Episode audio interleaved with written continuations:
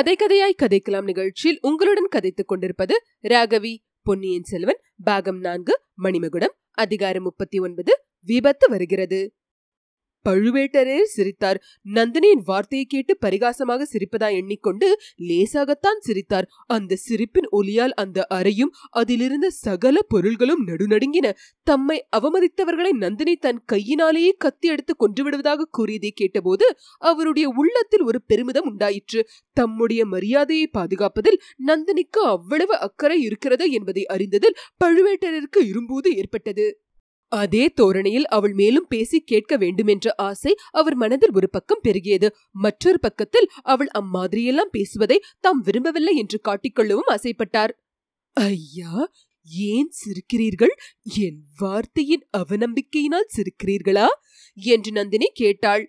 தேவி மந்தார மலரின் இதழை போல் மென்மையான உன் கையினால் கத்தியை எப்படி எடுப்பாய் என்று எண்ணி சிரித்தேன். மேலும் நான் ஒருவன் இரண்டு நீண்ட கைகளை வைத்துக்கொண்டு உயிரோடு இருக்கும்போது ஐயா தங்கள் கரங்களின் பெருமையையும் வலிமையும் நான் அறிவேன். யானை துதிக்கையொத்த நீண்ட கைகள் இந்திரனுடைய வஜ்ராயுதத்தை போன்ற வலிமையுள்ள கைகள் போர்க்களத்தில் ஆயிரம் ஆயிரம் பகைவர்களை வெட்டி வீழ்த்திய கைகள் சோழ சக்கரவர்த்திகளின் சிரத்தில் மணிமகுடத்தை வைத்து நிலைநாட்டி வரும் கைகள். ஆனாலும் அதையெல்லாம் இன்று நினைத்து பார்ப்பார் இல்லை. நேற்று பிறந்த பிள்ளைகள் தங்களை கிழடு என்று சொல்லி ஏளனம் செய்யும் காலம் வந்துவிட்டது. தாங்களோ மந்திரத்தால் கட்டுண்ட சப்ரராஜனை போல் சோழ குலத்தாரிடம் கண்டு பக்திக்கு கட்டுப்பட்டு சும்மா இருக்க வேண்டியிருக்கிறது. என்னுடைய கரங்கள் வளையல் அணிந்த மென்மையான கரங்கள் தான் மலரெடுத்து மாலை கட்டுவதற்கு மட்டுமே தகுதியுள்ள கரங்கள் தான் ஆனாலும் வீராதி வீரராகிய தங்களை அக்னி சாட்சியாக கைப்பிடித்த காரணத்தினால் எனது கைகளுக்கும் சிறிது சக்தி ஏற்பட்டிருக்கிறது. என் கற்பை காத்துக்கொள்வதற்கும் என் கணவரின் மரியாதையை நிலைநிறுத்துவதற்கும் அவசியம் ஏற்படுமானால் என் கைகளுக்கும் கத்தி எடுக்கும் வலிமை உண்டாகிவிடும். இதோ பாருங்கள். என்று நந்தினி கூறிவிட்டு மஞ்சத்துக்கு அடியிலிருந்த பெட்டியை வெளிப்புறமாக நகர்த்தினாள். பெட்டியை திறந்து அதன் மேற்புறத்தில் கிடந்த ஆடைகளை அப்புறப்படுத்தினாள். அடியில் தகதகவென்று பிரகாசித்துக் கொண்டிருந்த நீண்ட வாளை ஒரு கையினால் அலட்சியமாக எடுத்து தலைக்கு மேலே தூக்கி பிடித்தாள். பழுவேட்டரையர் அதை பார்த்த வண்ணமாக சிறிது நேரம் பிரமித்து போய் நின்றார். பின்னர் இந்த பெட்டிக்குள்ளே இந்த வாழ் எத்தனை காலமாக இருக்கிறது? உன் ஆடை ஆபரணங்களை வைத்திருப்பதாக வல்லவோ நினைத்தேன் என்றார். நந்தினி வாளை பெட்டியில் திரும்பி வைத்துவிட்டு ஆம் என் ஆடை ஆபரணங்களை இந்த பெட்டியில் தான் வைத்திருக்கிறேன். என் ஆபரணங்களுக்குள்ளே மிக முக்கியமான ஆபரணம் இந்த வாள். என் கற்பையும் என் கணவருடைய கௌரவத்தையும் பாதுகாப்பதற்குரியது. என்றாள். ஆனால் இதை நீ உபயோகப்படுத்துவதற்கு அவசியம் ஒன்றும் ஏற்பட போவதில்லை. நான் ஒருவன் உயிரோடு இருக்கும் வரையில். அதனாலேதான் இந்த வாளை நான் வெளியில் எடுப்பதில்லை. ஈழ நாட்டிலிருந்து வேங்கி நாடு வரையில் சோழ ராஜ்யத்தை பாதுகாத்துக் கொண்டிருக்கும் தங்கள் தோல் வலிமையால் தங்கள் கௌரவத்தை பாதுகாத்துக் கொள்ள முடியாதா? அல்லது பேதையாகிய என்னைத்தான் பாதுகாக்க முடியாதா?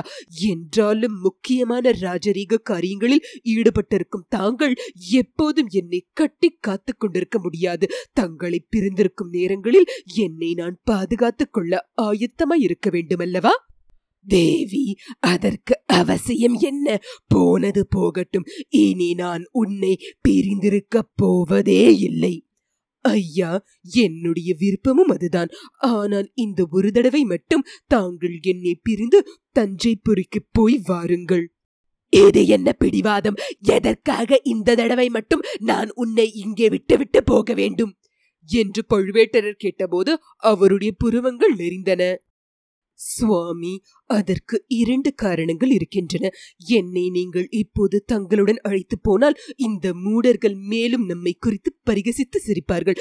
கிழவருக்கு இளையராணியிடம் அவ்வளவு நம்பிக்கை என்று சொல்லுவார்கள். அதை நினைத்தாலே எனக்கு ரத்தம் கொதிக்கிறது. மற்றொரு காரணம் இன்னும் முக்கியமானது. சம்புவரையரை தங்களுடைய அத்தியந்த சிநேகிதர் என்று இத்தனை காலமும் தாங்கள் சொல்லி வந்தீர்கள். நம்பியும் வந்தீர்கள். ஆனால் இளவரசர் வந்ததிலிருந்து அவருடைய பேச்சிலும் நடவடிக்கைகளிலும் ஏற்பட்டிருக்கும் மாறுதலை கவனித்தீர்களா?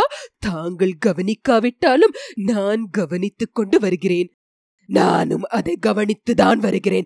அந்த மாறுதலுக்கு காரணம் என்னவா இருக்கும் என்று ஆச்சரியப்பட்டுக் கொண்டிருக்கிறேன். தாங்கள் கபடமற்ற உள்ளமுடையவர். ஆகையால் ஆச்சரியப்பட்டிருக்கிறீர்கள். எனக்கு அதில் ஆச்சரியமில்லை. மனிதர்களுடைய பேராசை இயல்புதான். சம்புவரையரின் மாறுதலுக்கு காரணம் இளவரசர் ஆதித்த கரிகாலர். பெண்களை முகமெடுத்தே பார்ப்பதில்லை என்றும் கல்யாணமே செய்து கொள்ளப் போவதில்லை என்றும் வதந்தியாய் இருந்தது. இங்கு அவர் வந்ததிலிருந்து அதற்கு நேர்மாறாக நடந்து வருவதை பார்த்திருப்பீர்கள். பெண்கள் இருக்கும் இடத்துக்கு அடிக்கடி வருகிறார். கொஞ்சி கொஞ்சி பேசுகிறார். இதற்கெல்லாம் காரணம் சம்புவரையர் மகள் மணிமேகலை மீது அவருடைய மனது சென்றிருப்பதுதான். மணிமேகலையை வேட்டையாடுவதற்கு அழைத்து போகலாமா என்று கூட கரிகாலர் கேட்டாரல்லவா? இது சம்புவரையருக்கும் தெரிந்திருக்கிறது.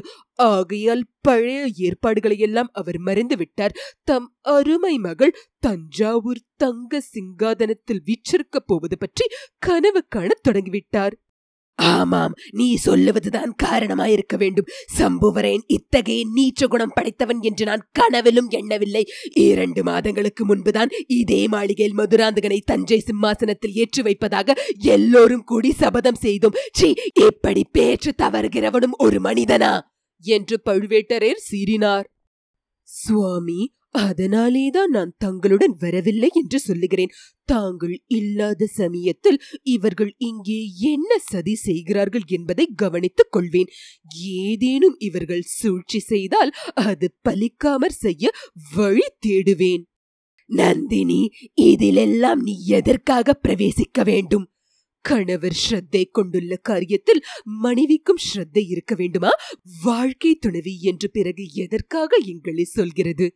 என்ன இருந்தாலும் இந்த மூர்க்கர்களுக்கும் நீச்சர்களுக்கும் நடுவில் உன்னை துணையின்றி விட்டுவிட்டு நான் போகிறதா? அது எனக்கு சிறிதுமே சம்மதமாயில்லையே.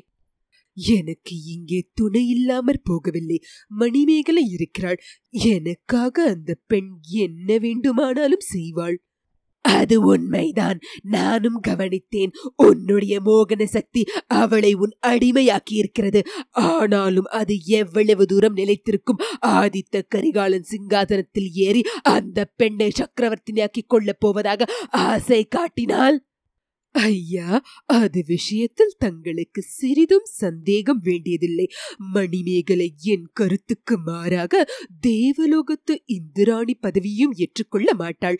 கரிகாலனை இந்த கத்தியால் குத்தி கொன்றுவிட்டு வா என்று நான் சொன்னால் உடனே அவ்விதம் செய்துவிட்டு வருவாள். என்னுடைய மோகன சக்தியை பற்றி அடிக்கடி தாங்களே சொல்வீர்கள் அல்லவா அது மணிமேகலையை முழுவதும் ஆட்கொண்டிருக்கிறது. வேணுமானால் இப்போதே தங்களுக்கு அதை நிரூபித்து காட்டுகிறேன் என்றாள் நந்தினி. பழுவேட்டரையரின் உடம்பு படபடுத்தது. அந்த கிழவர் உதடுகள் துடிக்க தொண்டை அடைக்க நா தொழு தொழுக்கு கூறினார். தேவி உன்னுடைய சக்தியை நான் அறிவேன். ஆனால் கரிகாலன் விஷயத்தில் நீ அம்மாதிரி எதுவும் பரீட்சை பார்க்க வேண்டாம். அவன் அறியா சிறுவன். ஏதோ தெரியாமல் உளறினான் என்பதை நாம் பெரிதுபடுத்த கூடாது. கரிகாலன் மணிமேகலை மணந்து கொள்ள இஷ்டப்பட்டால் நாம் அதற்கு தடையாக இருக்க வேண்டாம். ஐயா நாம் தடை செய்யாமல் இருக்கலாம். ஆனால் விதி ஒன்று இருக்கிறதே அதை யார் தடை செய்ய முடியும்? மணிமேகலை என்னிடம் பிரியம் கொண்டவளாய் இருப்பது போல் நானும் அவளிடம் பாசம் வைத்திருக்கிறேன். என் கூட பிறந்த தங்கையைப் போல் அவளிடம் ஆசை கொண்டிருக்கிறேன். அற்ப ஆயுளில் சாகப் போகிறவனுக்கு அவளை மனம் செய்து கொடுக்க நான் எப்படி இணங்குவேன்? என்றாள் நந்தினி. அப்போது அவளுடைய பார்வை எங்கேயோ தூரத்தில் நடக்கும் எதையோ பார்த்து கொண்டிருப்பது போல தோன்றியது. பழுவேட்டரர் இன்னும் அதிக பரபரப்பை அடைந்து கூறினார் நந்தினி என்ன வார்த்தை? சோழ சக்கரவர்த்தியின் வேளக்கார படைக்கு நான் ஒரு சமயம் தலைவனாய் இருந்தேன் சக்கரவர்த்தியும் அவருடைய சந்நிதிகளையும் உயிரை கொடுத்தேனும் பாதுகாப்பதாக சத்தியம் செய்து கொடுத்திருக்கிறேன். ஐயா அந்த சத்தியத்தை தாங்கள் மீற வேண்டும் என்று நான் சொல்லவில்லையே. உன்னால் கரிகாலனுக்கு ஏதேனும் தீங்கு நேர்ந்தாலும் அந்த குற்றம் என்னையே சாரும். சிறு பிள்ளையின் பரிகாச பேச்சை பொறுக்காமல் கிழவன் படுபாதகம் செய்துவிட்டான் என்று உலகம் என்னை நிந்திக்கும். ஆறு தலைமுறையாக எங்கள் குலம் சோழர்களுக்கு பாதுகாப்பாக இருந்து எடுத்திருக்கும். நல்ல பெயர் நாசமாகும். அப்படியானால் தாங்கள் இந்த ஊரை விட்டு உடனே போக வேண்டியது மிகவும் அவசியம். என்று நந்தினி மர்மம் நிறைந்த குரலில் கூறினாள். எதனால் அவ்விதம் சொல்லுகிறாய்? என்று பழுவேட்டரையர் கேட்டார். தங்களிடம் எப்படி சொல்வதென்று தயங்கிக் கொண்டிருந்தேன். இப்போது சொல்ல வேண்டிய அவசியம் ஏற்பட்டுவிட்டது.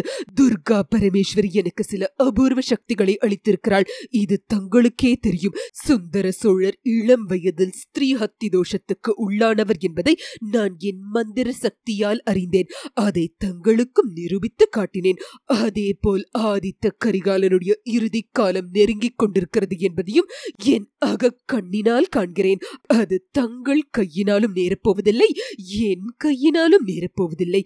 ஆனாலும் யமனுடைய பாசக்கயிறு அவனை நெருங்கிக் கொண்டிருக்கிறது என்பது மட்டும் நிச்சயம். காட்டிலே வேட்டையாட போன இடத்திலே அவனுக்கு இறுதி நேரலாம் அல்லது அரண்மனையில் படுத்திருக்கும் போதும் நேரலாம் அல்லது அவனுடைய சிநேகிதர்கள் விடும் அம்பு தவறி விழுந்தும் அவன் சாகலாம் அல்லது மென்மையான பெண்ணின் கரத்தில் பிடித்த கத்தியினால் குத்தப்பட்டும் அவனுக்கு மரணம் நேரலாம். ஆனால் ஐயா அவனுடைய மரணம் தாங்கள் கைப்பிடித்து மணந்த என்னுடைய கரத்தினால் நேராது என்று தங்களுக்கு சத்தியம் செய்து கொடுக்கிறேன்.